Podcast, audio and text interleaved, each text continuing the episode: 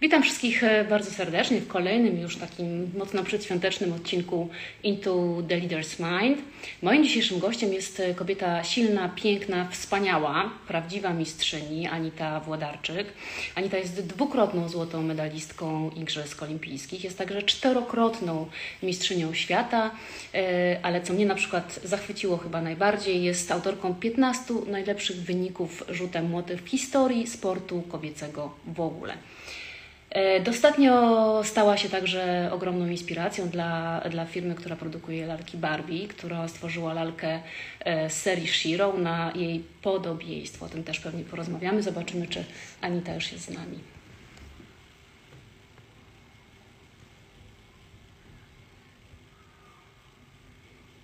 Nie widzę Anity jeszcze, ale pewnie poczekamy, bo za chwilkę mam nadzieję, że się dołączy. Zawsze tak trochę jest.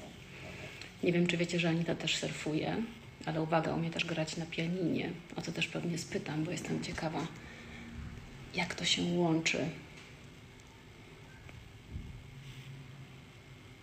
Jest Anita.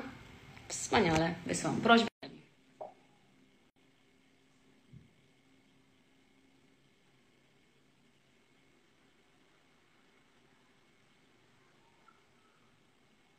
Oczekiwanie, oczekiwanie. O, wspaniale. Dzień dobry. Halo? Dzień dobry, witam serdecznie. O, wszystko tak? Bo muszę sobie... O, o teraz jest ok. Tak. Zawsze jest taki moment tego, żeby tak się wpasować w ten, w ten mały ekranik. Dokładnie. Zapomniałam o tym, że jesteś niesamowitą i zachwyciło mnie to, że jesteś autorką piętnastu najlepszych wyników w ogóle w historii kobiecego sportu, jeżeli chodzi o rzut młotem, więc naprawdę to, to, to jest totalnie... Ale wiesz co, ja chciałam zacząć od tego, no bo jak to w ogóle się stało, że ta twoja droga poszła w sport? Czy to była inspiracja rodziców, czy gdzieś tam ty sama poczułaś, że to jest takie twoje i nie wiem, nie zostałaś na przykład pianistką albo czymś jeszcze? Innym. No, zawsze od, od dziecka uwielbiałam ruch, ruch przede wszystkim na świeżym powietrzu, bo, bo jeżeli wrócimy do moich czasów dzieciństwa, szkoły podstawowej, to, to jak wracałam ze szkoły, szybko zjadłam obiad, nieraz nawet nie zdarzyło, nieraz nawet nie odrobiłam zadań domowych, tylko już szybko śmigałam na, na dwór, aby właśnie z rówieśnikami moimi spędzić ten często ten czas wolny właśnie, grając różne y, gry y, podwórkowe, grając w piłkę, różne y, dyscypliny sportu y, na osiedlu, bo, bo mieszkałam wtedy na, na osiedlu w bloku, więc y, towarzystwo miałam niesamowite. I w pewnym momencie przyszła taka, przyszedł taki moment, że, że chciałam spróbować y, swoich sił y, w lekkiej atletyce oraz w pływaniu. To też za namową w sumie mojego chrzestnego podczas jednych z imprez rodzinnych siedzieliśmy przy stole i tak właśnie wujek widział, że ja że jestem bardzo ruchliwą osobą, bardzo e, sprawną i, i mówi, może byś zaczęła, zaczęła trenować jakąś dyscyplinę sportu. I e, oczywiście ja, ja byłam zdecydowana i, i do końca nie wiedziałam jeszcze jaką dyscyplinę sportu, czy, czy lekką atletykę, czy pływanie. Jednak po jakimś czasie stwierdziłam, że, że spływa... nie chciałabym zostać pływaczką, bo po prostu nie byłabym w stanie tych porannych treningów znieść, bo wiem, jak moi, moi, moi koledzy, koleżanki trenowali wtedy i godzina szóstej oni już byli na basenie, więc po piątej pobudka to, to nie dla mnie i, i w sumie zaczęłam trenować lekką atletykę i o dziwo nie od razu rzut młotem, więc to nie było coś, że, że moim marzeniem było zostać w dzieciństwie młociarką, zaczęłam swoją przygodę od, od, od pnięcia kulą, później rzut dyskiem, na końcu wylądowałam z młotem i, i życie tak po prostu potoczyło się, że, że moje warunki, jakie wtedy miałam, predyspozycje fizyczne właśnie tylko i wyłącznie nadawały się do, do rzutu młotem. No ale idealnie trafiłaś, no bo jesteś w tym, w tym mistrzynią. A powiedz, kiedy poczułaś, że to jest to? No bo sport jest też bardzo wymagający tak naprawdę, szczególnie jeżeli jesteś dzieckiem, które tak jak mówisz, że do tej pory trochę bawiło się i miało czas wolny i to wszystko było związane z zabawą i potem nagle zaczyna trenować coś, co wymaga ogromnej dyscypliny, jakiegoś takiego, takiej własnej motywacji. Kiedy poczułaś, że ty chcesz rzeczywiście tą pracę w to wkładać i że to, co ci to daje? Ja w sumie zaczęłam do wieku szesnastu lat, więc, więc jak na, na sportowca to, to zdecydowanie bardzo późno, jednak to też pokazuje, że, że można, nie trzeba wcale szybko zacząć treningów. I na początku wzięło się to z tego, że też miałam fajną grupę treningową. Moi przyjaciele z, z liceum, do którego chodziliśmy, my po prostu woleliśmy się spotkać na, na treningu niż iść na dyskotekę, do pubu i, i po prostu ten czas spędzać w inny sposób. Więc sprawiało nam to niesamowitą frajdę. Później przeistoczyło się w to, że zaczęłam coraz bardziej wierzyć w to, że, że mogę zostać super sportowcem. I, I tak naprawdę zaczęło się wszystko od roku dwa tysiące czwartego, kiedy, kiedy rozpoczęłam studia na Akademii Wychowania Fizycznego w Poznaniu. Tam zaczęłam współpracę z nowym trenerem i wtedy moim marzeniem było, aby za cztery lata i celem znaleźć się w reprezentacji olimpijskiej na, na Igrzyska Olimpijskie w, w Pekinie. Więc to była dla mnie naprawdę ciężka, długa droga, ale wiedziałam, co mnie, co mnie czeka. I po prostu tak się bardzo mocno zaangażowałam w trening. Stwierdziłam, że, że jeżeli dostaję od życia szansę, że, że mam takie predyspozycje, bo jakimś wielkim talentem nie, nie byłam. Ja do, do, do sukcesów po prostu doszłam tylko i wyłącznie ciężką, systematyczną pracą, uporem. Byłam naprawdę mega zdeterminowana. I, i po starcie właśnie na, na Igrzyskach w Pekinie, gdzie, gdzie zajęłam wtedy szóste miejsce, uwierzyłam, że, że mogę, mogę wejść do tej czołówki światowej i rok później już na, na Igrzyskach w Berlinie zostałam mistrzynią świata, jednocześnie bijąc tu ten rekord świata, więc no, takimi stop, ma, etapami, celami, takimi długo, krótko i długoterminowy, ter, długoterminowymi po prostu doszłam do, do uwierzyłam, że, że, że mogę zostać super sportowcem. Jak się czułaś wtedy, jak stanęłaś na tym podium?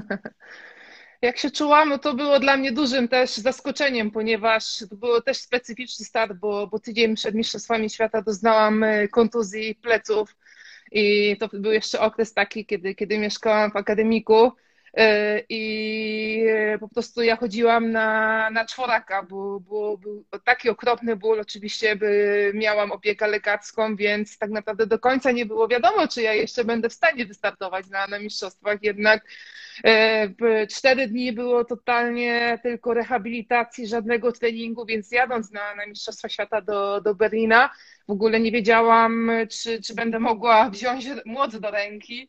I no ale, ale jakaś ta, ta wiara, że, że będzie dobrze i, i dopiero trzy dni przed startem wzięłam młot do ręki, też się oczywiście obawiałam, że, że może coś mi znowu zaboleć, i, ale na szczęście było wszystko ok, więc jak, jak zdobyłam ten medal, medal Mistrza Świata, a wtedy jeszcze o rekordzie świata w ogóle nie marzyłam, to, to było coś niesamowitego i, i wtedy moja kariera no, potoczyła się naprawdę znakomicie, bo, bo w moim przypadku każdy sukces mnie, mnie jeszcze bardziej napędzał, na, nakręcał do tej ciężkiej i, pracy i, i to pokazywały później moje, moje wyniki.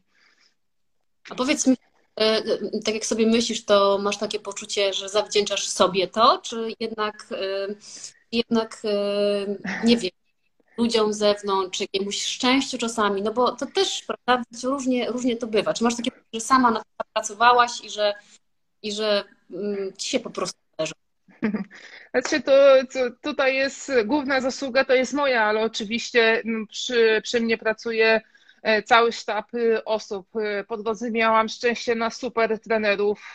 Z każdej współpracy z trenerem wyciągałam naprawdę dużo, wyciągałam dużo wniosków, analizowałam, więc i też powtarzam, że, że no, w sporcie potrzebne jest, jest szczęście, więc ja myślę, że poprzez taką moją determinację i wiarę w to, że, że zawsze po prostu sobie w głowie myślałam, że, że teraz ciężko pracuję, ale kiedyś zostanie mi to wynagrodzone, więc to była taka moja motywacja, nigdy się nie poddawałam, walczyłam i, i tak jak wspomniałam, no to jest bardzo duża ilość osób, która, która towarzyszyła mi i towarzyszy nadal w, w mojej karierze, bo, bo samej na pewno bym takich osiągnięć nie miała. Tym bardziej dużo osób mnie w ostatnim czasie pytało, bo, bo dostałam się w zeszłym roku z jednym z trenerów i zapytaniem, czy, czy ja będę miała dalej trenera, czy będę sama trenowała i mimo, że jestem rekordzistką świata, to, to po prostu bez trenera, bez sztabu no nie da się, nie da się na takim poziomie światowym trenować. A powiedz, a takie chwile zwątpienia, takie momenty, kiedy czułaś, że po prostu to jest bez sensu, nie da rady, już nie chcę tego robić, było coś? Nie. Nigdy. Przez całą moją karierę, która w tym roku akurat dwudziestego czwartego kwietnia przypada dwudziestolecie mojej, mojej kariery sportowej, nie miałam momentu takiego załamania, że, że to już nie ma sensu dalej pracować i, i po prostu byłam tak, i nadal jestem tak, tak pod kątem psychicznym nastawiona, że, że no, po drodze było oczywiście też mnóstwo kontuzji, mnóstwo problemów, ale, ale zawsze ten mój optymizm po prostu no, górował nad, nad wszystkim i, i zawsze wychodziłam zwycięsko. Miałaś taką silną psychikę, co zbudowałaś, bo wydaje mi się, że to jest super ważne, prawda?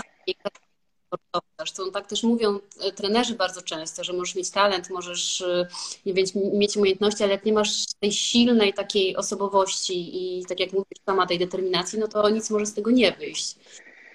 No to moj, moj, moją psychikę tylko i wyłącznie do tego poziomu mistrzowskiego wypracowałam pod kątem współpracy z psychologiem i teraz, gdy ktoś, kto mnie pamięta, jak, jak zaczynałam przygodę ze sportem, to, to zawsze byłam taka spokojna, wyciszona, zawsze się bałam odezwać.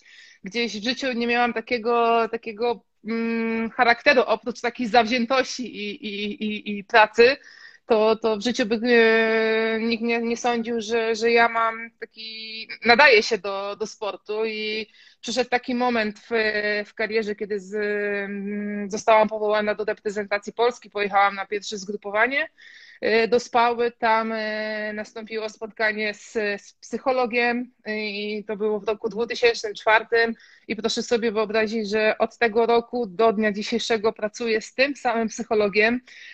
No, doktor Żykowski już ma, jest ponad to chyba osiemdziesiąt trzy albo osiemdziesiąt cztery lata, więc wiekowy, ale naprawdę mega doświadczenie i co jest piękne w tym, że od podstaw, od zero, tak jak przyszłam na, na pierwsze spotkanie do psychologa, doktor to moją psychikę doprowadził do, do poziomu mistrzowskiego.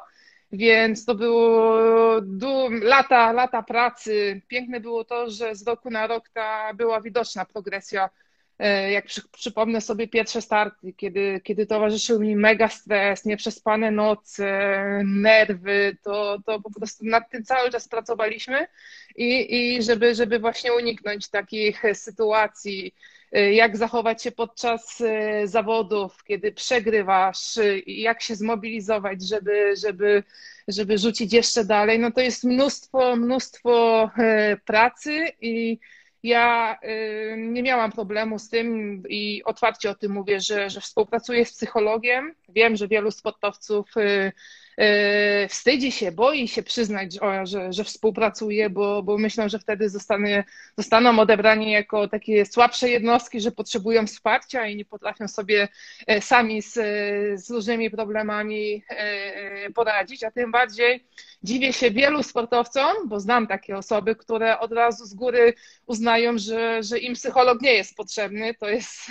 ja po prostu dla mnie nie, nie akceptuję takich, takich wypowiedzi, bo nawet nie spróbowali, a już od razu oceniają, że, że nie ma sensu. I tak jak wspomniałam na początku, no tutaj możesz być przygotowany fizycznie, bić rekordy na, na treningach, natomiast jeżeli nie jesteś mentalnie przygotowany do, do startu, no to wtedy jest duży problem. Ja akurat miałam tak doktor u mnie to wszystko ukształtował, że na treningach nie potrafiłam się tak zmobilizować. Miałam, mam też sprawdziany, rzucam na, na taśmę na treningu, ale to nie jest to samo, co wyjście na, na zawody i po prostu ja jak wychodzę na, na stadion i jak startuję, to dla mnie jest to dodatkowa motywacja, kibice, więc to jest super, bo, bo wielu zawodników jest takich, że bije rekordy życiowe na, na treningach, a jeżeli idą na, na start i, i po prostu nie potrafią tego pokazać w kole, zaprezentować się, co robią na treningu, to tutaj jest tylko i wyłącznie problem, problem z, z psychiką. Masz rację, ja też uważam, że ten kontakt z własną osobowością psychologa, ludzie się tak trochę wstydzą, a to jest kompletnie bez sensu, bo to jest jeden z podstawowych takich fundamentów nie tylko w sporcie, tylko w ogóle dokładnie. Też, nie wiem, w życiu, tak? No są, dokładnie. Każdy z nas ma, ma, ma w życiu prywatnym też, też jakieś problemy, więc tutaj nie ma się czego obawiać, nie ma się czego wstydzić. Po to jest psycholog, żeby, żeby pomagać, a ten, kto nie korzysta, no to, to, to, to trochę się dziwię takim osobom. Tak, prawda. Było coś, co ci było trudno przepracować z tym psychologiem. No bo to są różne cechy charakteru, prawda? Poczucie własnej wartości, tak jak mówisz, pewna nieśmiałość, różne rzeczy. Miałaś coś takiego, co oczywiście gdzieś tam trudno było, trudno było sobie z tym poradzić? Nie, ja akurat należę do takich osób plastycznych i po prostu przede wszystkim zależało mi na tym, żeby, żeby otworzyć się przed psychologiem, bo to też nie ma sensu, jeżeli, jeżeli człowiek nie, nie mówi prawdy, co, co czuje, co mu dolega, bo, bo to w ogóle nie ma sensu w współpracy i ja akurat po prostu od początku uwierzyłam w to, co mówi psycholog. Przekonałam się kilka razy w różnych sytuacjach, że, że jest to prawda, więc, więc ja tutaj nie miałam, nie miałam jakichś, jakichś, jakichś problemów. Powiedz, co czujesz, jak tak wychodzisz? Ten wielki stadion z milionem ludzi, którzy na ciebie patrzą. Masz jeden... Czy to jest... Nie, czy w ogóle odcina się? Na początku, na początku pierwsze starty, no to był naprawdę duży, duży stres, ale, ale z psychologiem zawsze, zawsze analizowaliśmy moją, moją postawę dzień przed zawodami, w dniu zawodów, jak weszłam na stadion, co czułam, więc zawsze wyciągaliśmy wnios duże, dużo, dużo wniosków. I później już teraz dla mnie wyjście na, na stadion to jest... Jestem już na takim etapie kariery, że ja po prostu nie mogę, ja już się nie mogę doczekać zawodów. Kiedy wyjdę, kiedy wystartuję, wcześniej mnie to paraliżowało, ręce się trzęsły, drżenie kończyn, więc, więc mówię, to, to lata pracy, lata doświadczenia i, i teraz w szczególności na, na tych dużych imprezach, mistrzostwach świata, igrzyska olimpijskie czy mistrzostwa Europy, wychodzisz na, ja jak wychodzę na stadion, jak, jak widzę jeszcze polskich kibiców na trybunach flagi, no to dla mnie jest to dodatkowy, doda, dodatkowa motywacja, dodatkowy taki power, żeby, żeby po prostu sprawić, bo wiadomo, że nie, nie trenuję tylko dla siebie, ale też poprzez moje sukcesy sprawiam radość wielu, wielu osobom i, i właśnie takie sytuacje mnie jeszcze bardziej nakręcają. Zdarzają się nawet takie, takie sytuacje, że jak wychodzę, to łezka się uroni w moim, moim oku. Jestem ogólnie osobą też, też wrażliwą i, i no jest to coś niesamowitego i, i życzę, żeby wielu sportowców właśnie mogło odczuwać to, co, to, co ja jakby wychodzę na, na stadion. A nie boisz się, że jakoś ich zawiedziesz? No bo to jest straszna odpowiedzialność, leży na twoich barkach. Teraz już o tym nie myślę. Miałam też taką sytuację podczas swojej kariery, kiedy, kiedy po raz pierwszy znalazłam się w takiej sytuacji na Mistrzostwach Europy w Zurychu, to był rok dwa tysiące czternasty, finał Mistrzostw Europy, wchodzę do, do pierwszego rzutu, rzut spalony, drugi rzut spalony i zostaje rzut ostatniej szansy, trzecia kolejka.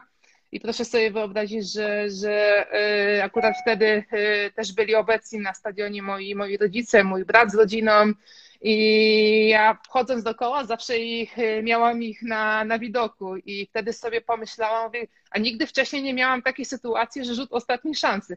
I mówię, kurczę, Anita, mówi, nie możesz ich zawieść, poświęcili tyle czasu, żeby, żeby przyjechać do Zurychu, żeby być tutaj ze mną i mnie wspierać, a ja po prostu taki, taki numer tutaj odstawiam, więc o tym sobie pomyślałam, weszłam do koła i, i wtedy rzuciłam od razu w tym rzucie taką odległość, która zagwarantowała już mi wtedy złoty medal Mistrzostw Europy, więc e, cieszę się, że po prostu w, potrafiłam się odnaleźć w tej sytuacji i, i teraz jak wychodzę, to nie ma takiego nastawienia, że, że nie czuję presji, że, że, że mogę zawieść, nie zastanawiam się o tym, jest, jest pełna koncentracja przede wszystkim na tym, co mam e, zrobić i, i tylko i wyłącznie koncentruję się na, na technice.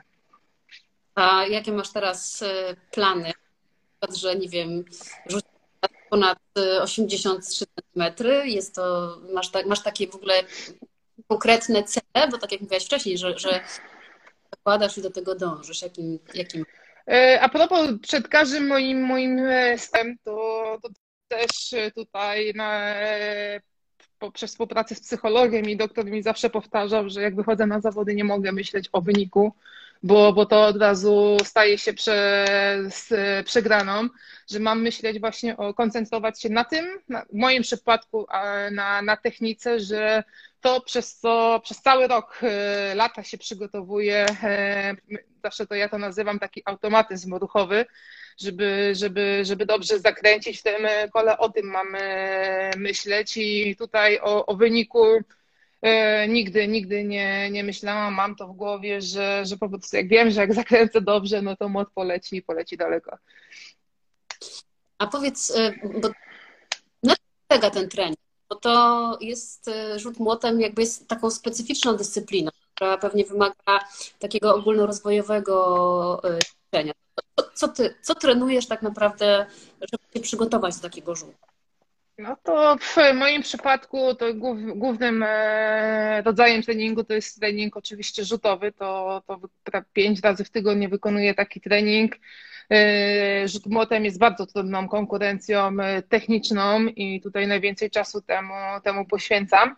Pracy nad techniką oczywiście potrzebna jest siła, wykonuję trzy razy w tygodniu trening siłowy, sprawnościowy, funkcjonalny, no, muszę być, tak jak, tak jak wspomniałaś, sprawną osobą i, i dużo osób po prostu mnie widzi w tym ostatnim momencie, kiedy, kiedy wchodzę do koła, i, i, i, ale to jest naprawdę tyle pracy, które w ciągu roku człowiek wkłada w te przygotowania, więc tak to u mnie wygląda. A powiedz, to jest taki mało kobiecy sport, jeżeli mogę tak to nazwać. Jak ty się z tym czułaś jako, jako kobieta? Miałaś takie poczucie wyjątkowości, że robisz coś zupełnie innego? Nie, nie, jakoś pod tym kątem nie, nie myślałam. Dużo osób właśnie też jak ze mną rozmawiała, a bo ty uprawiasz bardziej męski sport. Coś w tym jest, ale, ale, ale ja, ja nigdy, nigdy tak o tym nie, nie myślałam. Wiadomo, że muszę być silną, silną osobą i muszę też mieć masę mięśniową, więc nigdy, nigdy, nigdy mi to też nie, nie przeszkadzało, że, że jestem jedną z większych, z większych osób. Cięższych, to, to w ogóle nie, nad tym się nigdy nie, nie zastanawiałam, nie, nie myślałam o tym, bo, bo, bo wiedziałam, że tak musi być i akurat rzucie młotem, w ogóle w konkurencjach tych rzutowych w lekkiej atletyce wiele, wiele dziewczyn, takich też elementów kobiecości można zobaczyć na, na zawodach, chociażby wymalowane paznokciem, makijaże, więc gdzieś tam przemycamy te, te, te elementy właśnie kobiecości, ale, ale jeżeli nie, nigdy mi to nie przeszkadzało, że, że ktoś mówi do mnie, że uprawiasz męską dyscyplinę sportu. Jak ty pielęgnujesz tą swoją kobietę w sporcie? Malujesz paznokcie? Tak, to już mój rytuał i to też narodziło się podczas mojej kariery sportowej, bo, bo na początku pamiętam, że mówię, nigdy sobie nie zdawałam sprawy i jak widziałam, jak, jak koleżanki przychodziły na treningi, mówię, Boże Święty, jak można przyjść pomalowanymi paznokciami na rzutnię, na siłownię, jak dźwigać sztangę. To w ogóle dla mnie była abstrakcja, ale przyszedł taki moment właśnie w mojej karierze, że, że bez pomalowanych paznokci, no już ojeju, myślę, że z dziesięć lat na pewno nie startowałam. i zawsze, jeżeli chodzi o te imprezy mistrzowskie, zawsze mamy paznokcie pomalowane w barwach narodowych z akcentami danego kraju, w którym startuję, czy, czy, czy miasta.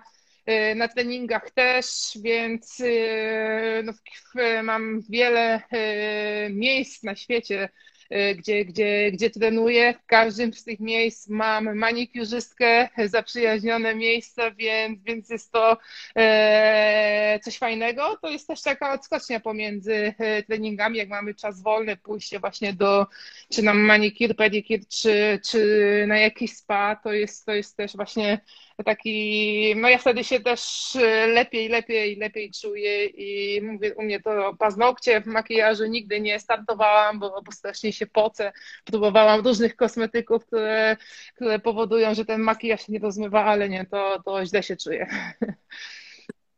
To lepiej rzeczywiście.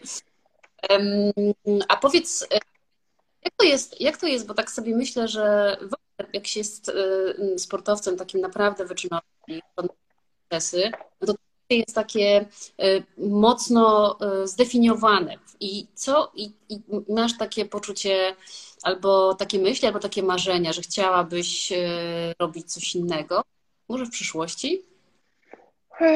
Nie, akurat jestem cały czas skoncentrowana na, na razie na karierze sportowej. Też wiele osób mnie, mnie pyta, co by było, gdybym, co bym robiła w życiu, gdybym nie, nie trenowała. Nie wiem, bo moim zawsze takim marzeniem było właśnie, żeby, żeby zostać sportowcem. Co będę robiła po zakończeniu kariery do końca? Też jeszcze nie wiem, na pewno bym, bym chciała zostać w sporcie. Ja kocham pracę z dzieciakami, z młodzieżą. Może pójdę coś w tym, w tym kierunku. Zobaczymy. No właśnie, zaczęłaś mówić od tego, że jako dziecko tak naprawdę głównie siedziałaś na podwórku i się bawiłaś dzieciakami. Teraz wiesz, że to nie ma. Jakby coś, co kiedyś dla nas było zupełnie normalne, było takim właśnie motywatorem w ogóle do ruchu. Teraz jeszcze szczególnie w czasach pandemii to jest masakra. Jak, jak, jak, jaki ty masz jakiś plan albo pomysł na to, jak zachęcić te dzieci, żeby jednak po pierwsze, po drugie, żeby uprawiały sport?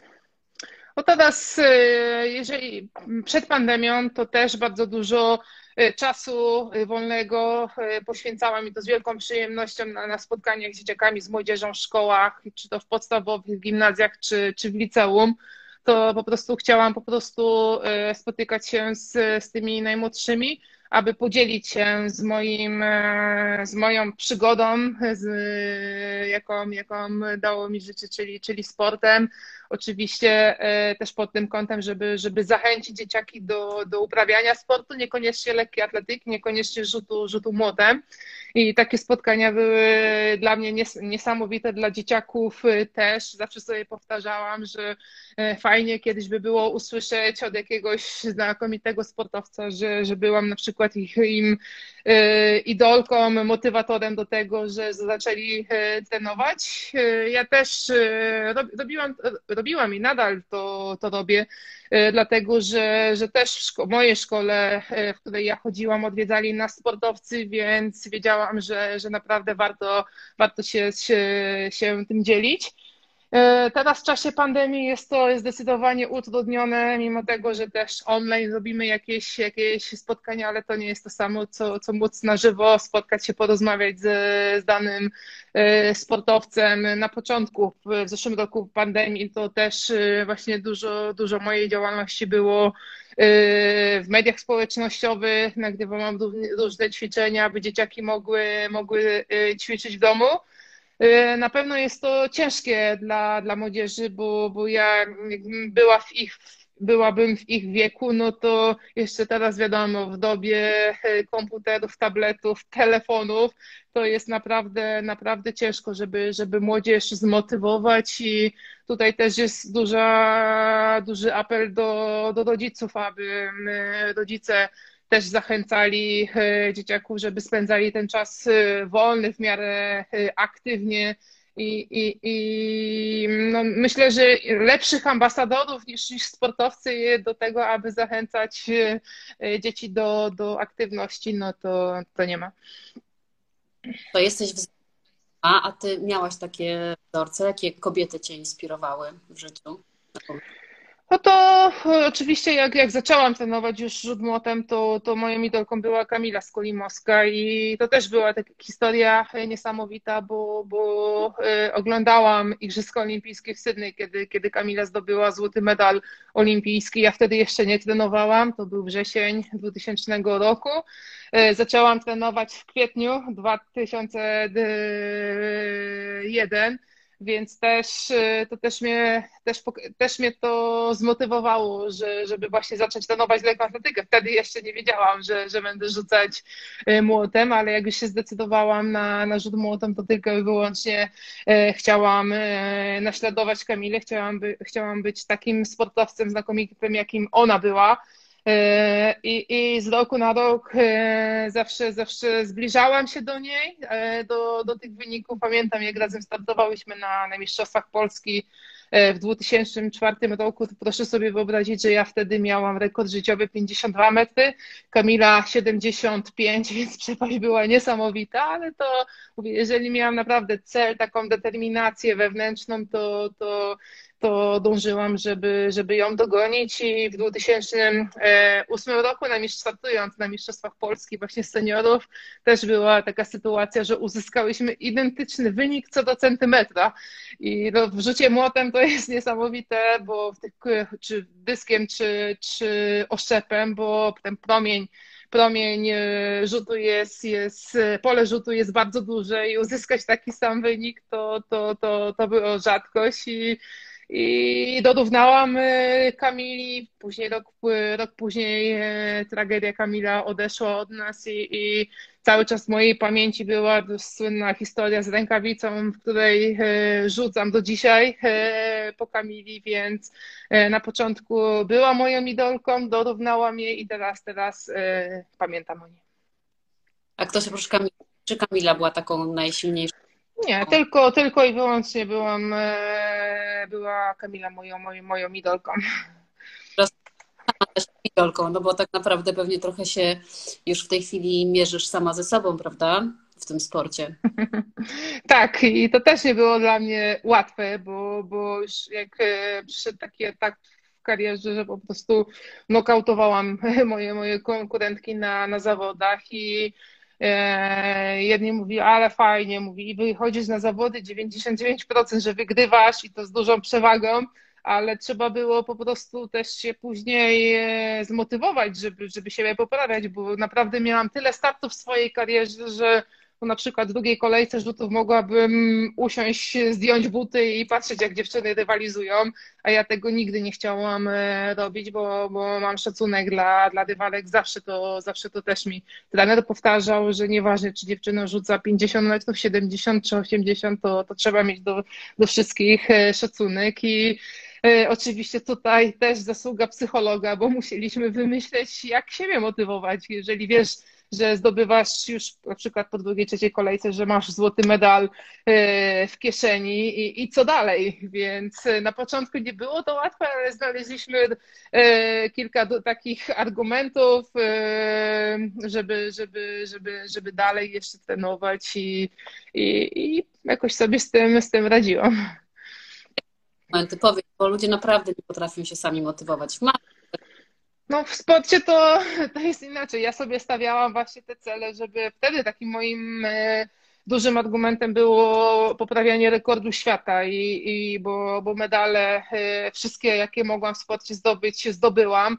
Więc rekord świata to, to, to była dla mnie motywacja, żeby jak najbardziej go wyśrubować i to też, się, to też miało miejsce chociażby na, na Igrzyskach w Rio, bo po drugiej kolejce jak rzuciłam osiemdziesiąt metrów, wiedziałam, że, że nikt nie jest w stanie rzucić, te, przekroczyć tej granicy, że mam ten złoty medal. Weszłam do koła, do następnego rzutu rekord świata. Też bym mogła już podziękować, ale zostały jeszcze trzy rzuty i wtedy pamiętam, miałam takie myśli w głowie, mówię, jeżeli, jeżeli no jesteś w super dyspozycji, to nie ma, nie ma po prostu tego, co, co zaprzepaścić, trzeba walczyć dalej, bo z tyłu głowy zawsze miałam, że, że może przyjść taki moment, że yy, będę kontuzjowana, doznam kontuzji na, na zawodach i już nie będę miała drugiej szansy, żeby walczyć o rekord świata, więc, więc wtedy akurat miałam takie myśli i dalej, dalej walczyłam. Nie udało mi się wtedy już drugi raz pobić rekordu świata, ale udało mi się dwa tygodnie później po zakończeniu Igrzysk Olimpijskich właśnie na, na zawodach poświęconych Kamili Skolimowskiej e, ustanowić do, do rekord świata w Warszawie. A jak trenujesz, to rzucasz? Ile najwięcej rzuciłaś? No nigdy, nigdy rekordu życiowego nie rzuciłam na, na treningu. Nigdy nie pobiłam rekordu świata najdalej, mimo teraz mam, mam rekord świata wynosi osiemdziesiąt dwa dziewięćdziesiąt osiem i nigdy na treningu nie przekroczyłam granicy osiemdziesięciu metrów. To, to jest właśnie, to pokazuje, że, że no po prostu jak wychodzę na stadion i, i, i wchodzę do tego koła, to, to wtedy jestem jeszcze inną, staję się inną Anitą, bardziej jeszcze waleczną i jest ta taka adrenalina mi towarzyszy oczywiście. Na treningu nie jestem w stanie się tak pobudzić, zmotywować, już różne metody próbowaliśmy, różne zakłady, że, ale, ale po prostu zawody to, to po prostu jest dla mnie królestwo.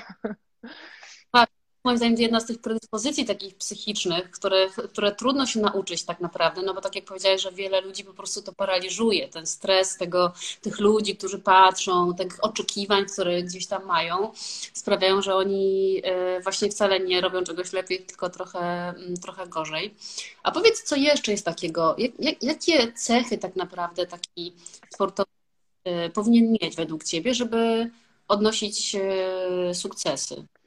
No przede wszystkim determinacja, upór, dążenie, dążenie do celu, nie poddawanie się właśnie w takich chwilach, gdzie, gdzie są przykre sytuacje, kiedy doznaje się kontuzji, to, to, to jest podstawa, no i systematyczny trening. To, to ja też zawsze sobie powtarzam, to już od początku pamiętam swojej kariery, kariery że bardzo rzadko zdarza mi się, że, że budzę się rano i ale dzisiaj nie chcę mi się iść na trening, nie mam ochoty, ale zawsze sobie powtarzałam, że idź z tego, jeżeli mam takie dni, to wstawaj z łóżka, idziesz na trening, bo może być kiedyś taka sytuacja na zawodach, że zabraknie mi dwóch, pięciu centymetrów, załóżmy, do medalu czy do rekordu i wtedy bym po prostu no, nie, nie, nie przeżyła takiej sytuacji. To był taki mój wewnętrzny, taka, taka, taka e, motywacja. A powiedz, dlaczego młot w końcu? Bo próbowałaś różnych i dlaczego młot? Bo najlepiej wychodził, czy jakoś poczułaś... Eee, to było tak, jak trenowałam, jak się skoncentrowałam na, na rzucie dyskiem, to przez, w moim klubie, w którym trenowałam, było też kilku młociarzy i młociarek i razem oczywiście byliśmy na rzutni i, i raz, dwa razy w tygodniu po prostu oni rzucali, to ja też chciałam spróbować, jak to jest i tak raz, drugi, trzeci wzięłam ten młot do ręki i coraz bardziej mi się to podobało. Trener mi, mnie, mnie uczył, na, teraz rzucam z czterech obrotów, ale na początku to ciężko było rzucić z dwóch obrotów, więc, więc nie było to, to łatwe, ale mówię, byłam tak zdeterminowana, chciałam przede wszystkim się nauczyć i, i ciężko pracować i, i tak wyszło, więc no, historia moja jest niesamowita, bo, bo to nie było tak, że od razu chciałam, chciałam rzucać młotem. Ale wybrałaś młot, bo co? Wyniki w nim, czy po prostu tak, czułaś... Sprawiało mi to też mm, przyjemność większą niż rzut dyskiem, bo, bo no więcej siły, więcej takiej, że tak powiem, takiego wyżycia się, bo w rzucie rzut dyskiem to jest tak jak, jak taki taniec yy, yy, w balecie, tak wszystko musi być powoli, i, i, a tutaj w młocie no to, to można, można, się, można się wyżyć. I, I mówię, szybko, szybko uczyłam się tej techniki i, i tak to zostało. Pokochałam młot. Tak, tak właśnie sobie pomyślałam, że więcej ludzi na świecie rzuca młotem nawet czysto rozrywki agresji. Nie uważasz, że... A... Można, można, chociaż na początku się śmiała, że rzut dyskiem jest, jest odpowiedni, bo można w domu talerzami porzucać, jak tam się jest jakaś kłótnia, to talerze mogą latać. Z młotem jest trochę trudniej. To jest tą rywalizacją sportową i z tymi dziewczynami, które, z którymi rywalizujecie, się lubicie? Jak to jest? Czy to jest tak, że jest taki taka więź między wami? Jesteście teamem? Jednak... Zależy od, zależy od osób. Ja w swojej karierze miałam kilka osób takich, po prostu z tymi nie, od, od początku nie rozmawialiśmy. Największą taką moją rywalką była, była Niemka, więc tutaj miałyśmy już tak zwaną kosę, bo, bo ona akurat nie potrafiła przegrywać, nie, nie potrafiła się z tym pogodzić i przez całą karierę okej, to było cześć, cześć, ale to nic więcej, więc w moim przypadku mnie to nie, nie raziło, ona, ona miała z tym, z tym jakiś, jakiś, jakiś problem i tutaj jeżeli chodzi o taką jedną z największych rywalek, to, to właśnie z nią była taka, taka sytuacja, a tak ogólnie panuje super, super atmosfera na, na zawodach, jesteśmy rywalkami, też z niektórymi dziewczynami motywujemy się, nakręcamy się, z, a, a, a po zawodach jesteśmy jesteśmy koleżankami, więc już ta zasada takiej wspólnej rywalizacji jest, jest widoczna. A powiedz, a różni się według Ciebie rywalizacja między kobietami od tej między mężczyznami? Nie wiem. Nie wiem, jak to, jaka atmosfera panuje u, u chłopaków. To też w zależności jest pewnie w lekkiej atletyce. W niektórych konkurencjach widać taką przyjacielską rywalizację, w niektórych konkurencjach to, to jest niewidoczne, więc myślę tutaj kwestia um, osób, które, które, które, które trenują daną, daną dyscyplinę.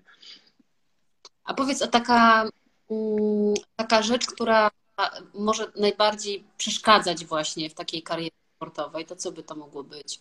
No, kto, co by mogło przeszkadzać? Dużo jest pokus w życiu na pewno każdego sportowca, w szczególności takiego, który osiąga wyniki, kiedy, kiedy przychodzą pierwsze sukcesy, kiedy to jest to też oprócz oczywiście medali, pucharów, no to też towarzyszy oczywiście przypływ pierwszych takich dużych pieniędzy, to wtedy...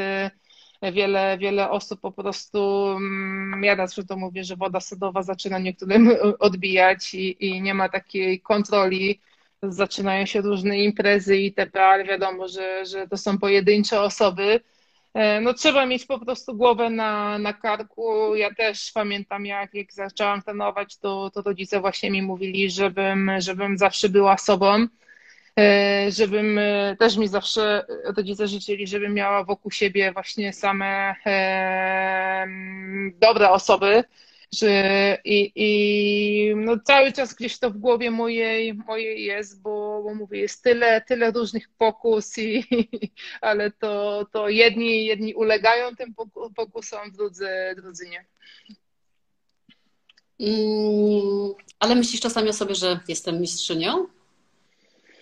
Nieraz tak, ale to, to są sytuacje takie sporadyczne. Ja często powtarzam, wiele osób mówi, a, bo jesteś legendą polskiego sportu, polskiej lek- lekkiej atletyki. Ja, do mnie to jeszcze do końca nie, nie dochodzi, co ja osiągnęłam. Myślę, że ja po prostu to odczuję, jak zakończę karierę sportową i, i, i teraz jestem cały czas skoncentrowana na tym, na, na, na kolejnych zawodach, na kolejnych startach. I jest to spowodowane tym, że tak jak wspomniałam wcześniej, mam, co roku mam jakieś cele, do których dążę i, i, i e, e, zdobywasz medal, jest główna impreza, okej, okay, pierwsze, pierwsze kilka tygodni jest euforia, jest radość, ale za chwilę to już po prostu to już jest historia i patrzysz w przyszłość, więc to są takie etapy, jest zrealizowałeś cel, to już historia i, i walczymy dalej, więc na razie tak to u mnie, u mnie, u mnie wygląda. Ja się pytam, jaką radę dała młodym atletom zaczynającym dopiero karierę? Jaką radę? No na pewno, żeby, żeby systematycznie trenowali i, i to jest, to jest podstawa, bo, bo musi być systematyczny trening, żeby, żeby wkładali całe, całe serducho w to, co robią.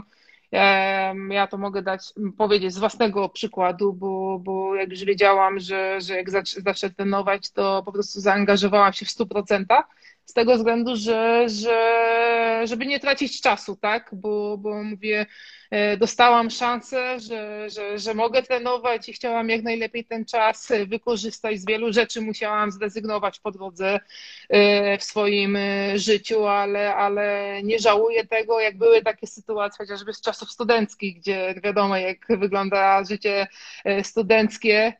W moim przypadku zawsze były studenckie czwartki na A W F-ie w Poznaniu, imprezy Akademik huczał, więc ja wtedy były takie sytuacje, że było mi przykro, że siedziałam w pokoju, albo się uczyłam, albo już byłam padnięta i nie mogłam iść na, na imprezę, bo następnego dnia trening, musiałam być wypoczęta, zregenerowana.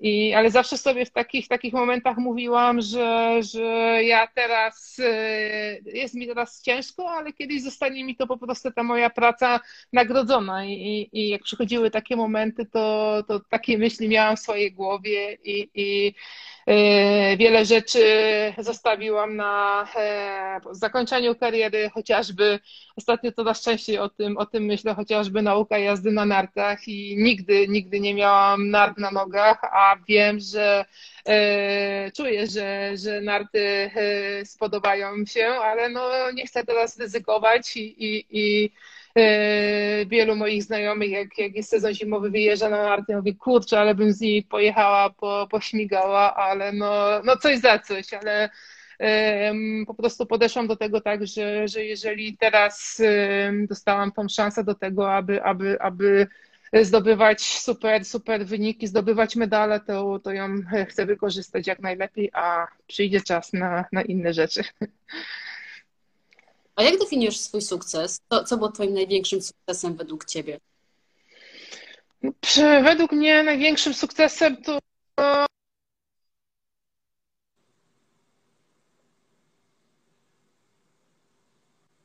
i cieszę się, że udało się wypracować ten, pokonać ten stres, ten lęk właśnie na, na zawodach, więc w moim przypadku to tylko i wyłącznie e, psychika. Mm, to inaczej definiuję. Dobra, a powiedz, no bo została stworzona lalka Barbie na, na twoje podobieństwo i byłaś inspiracją do tego. Myślisz, że dlaczego właśnie?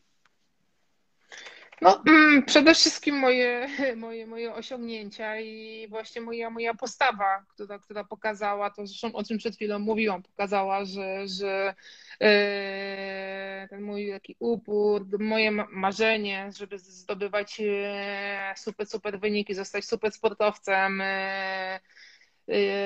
pokazało to, że, że jestem inspiracją i, i wzorem dla, dla młodego pokolenia. W życiu się nie spodziewałam, że, że będę miała swoją, swoją lalkę Barbie, więc no jest to szczególne, szczególne wyróżnienie, bo, bo mówię, człowiek zdobywa medale, puchary, ale, ale takiej nagrody jeszcze nie miałam i naprawdę jest dla mnie jedną z takich cenniejszych nagród.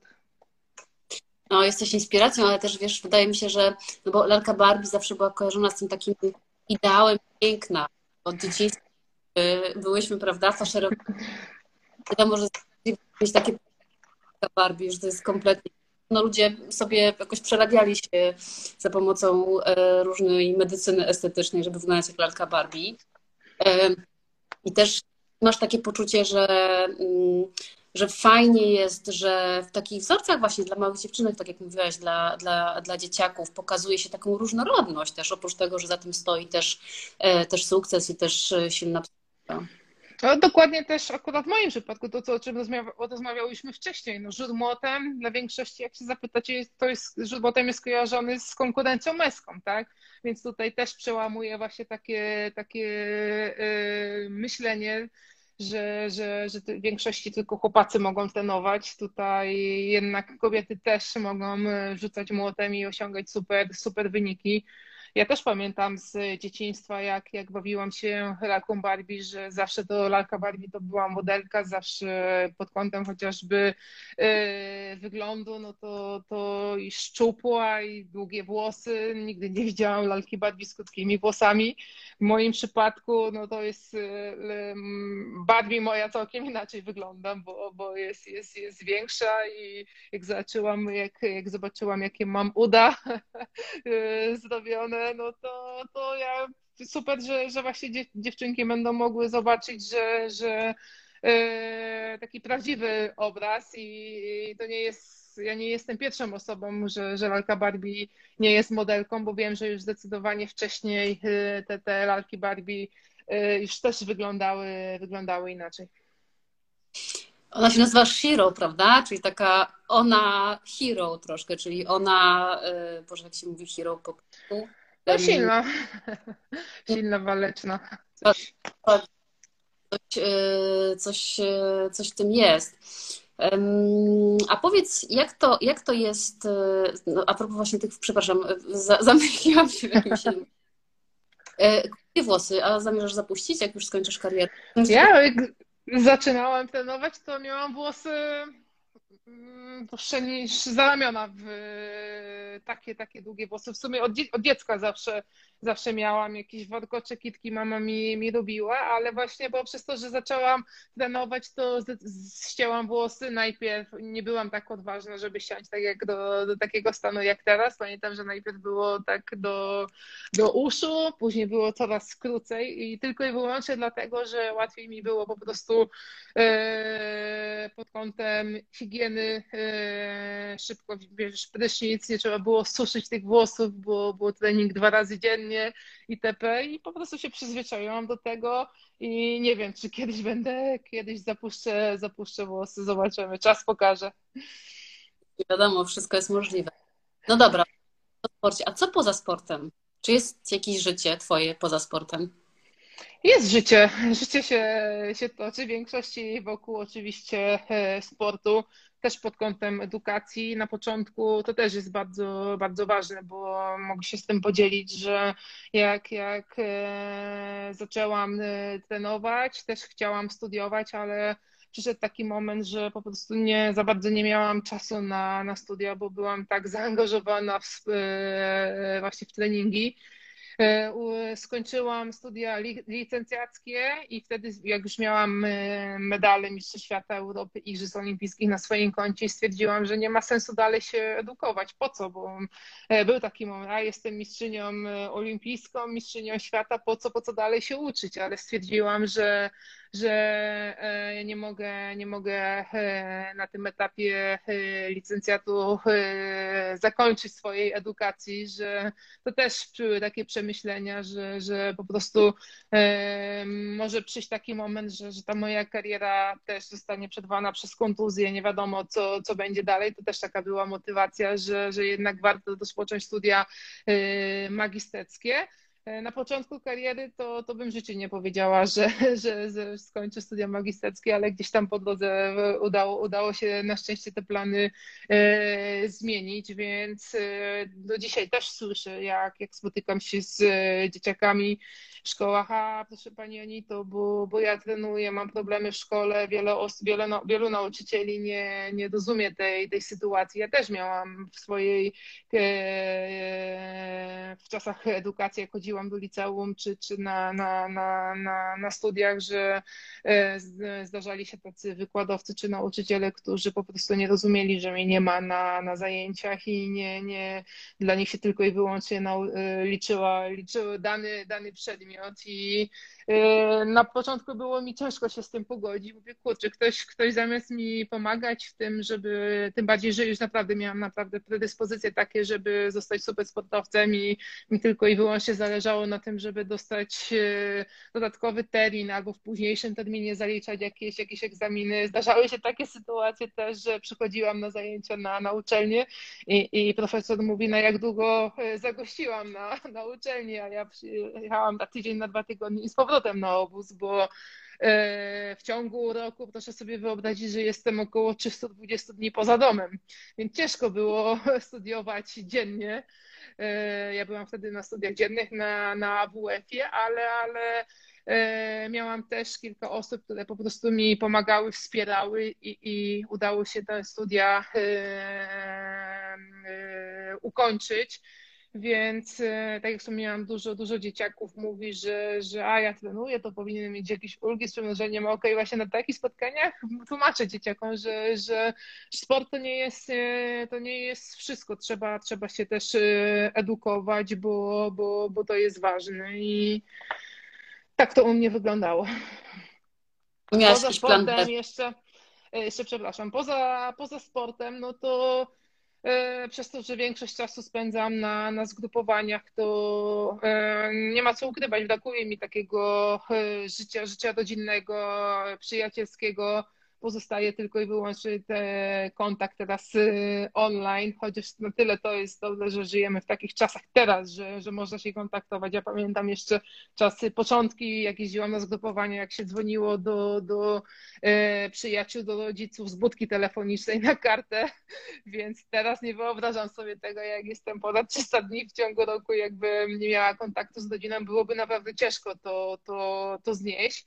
Ale, ale chociażby w okresie tej mojej kontuzji, której miałam przez ostatnie dwa lata, nadrobiłam ten czas wolny, to też dla mnie była taka nowość, odskocznia, że, że więcej czasu mogłam spędzić właśnie z, z rodziną, z przyjaciółmi, nacieszyć się, bo, bo brakuje i e, takich, takich dni, momentów, gdzie, gdzie chciało się by być z bliskimi, chociażby teraz święta wielkanocne, e, a, a ja jestem na zgrupowaniu i nie jest to po raz pierwszy, nie jestem w takiej, w takiej sytuacji, no ale wiedziałam, że, że jak już no, zostajesz sportowcem zawodowym, no to będą takie sytuacje, nie narzekam, wiedziałam, że, że tak będzie, trzeba się po prostu z tym, z tym pogodzić i zawsze sobie powtarzam, że ten czas jeszcze nadejdzie i nadrobię to wszystko.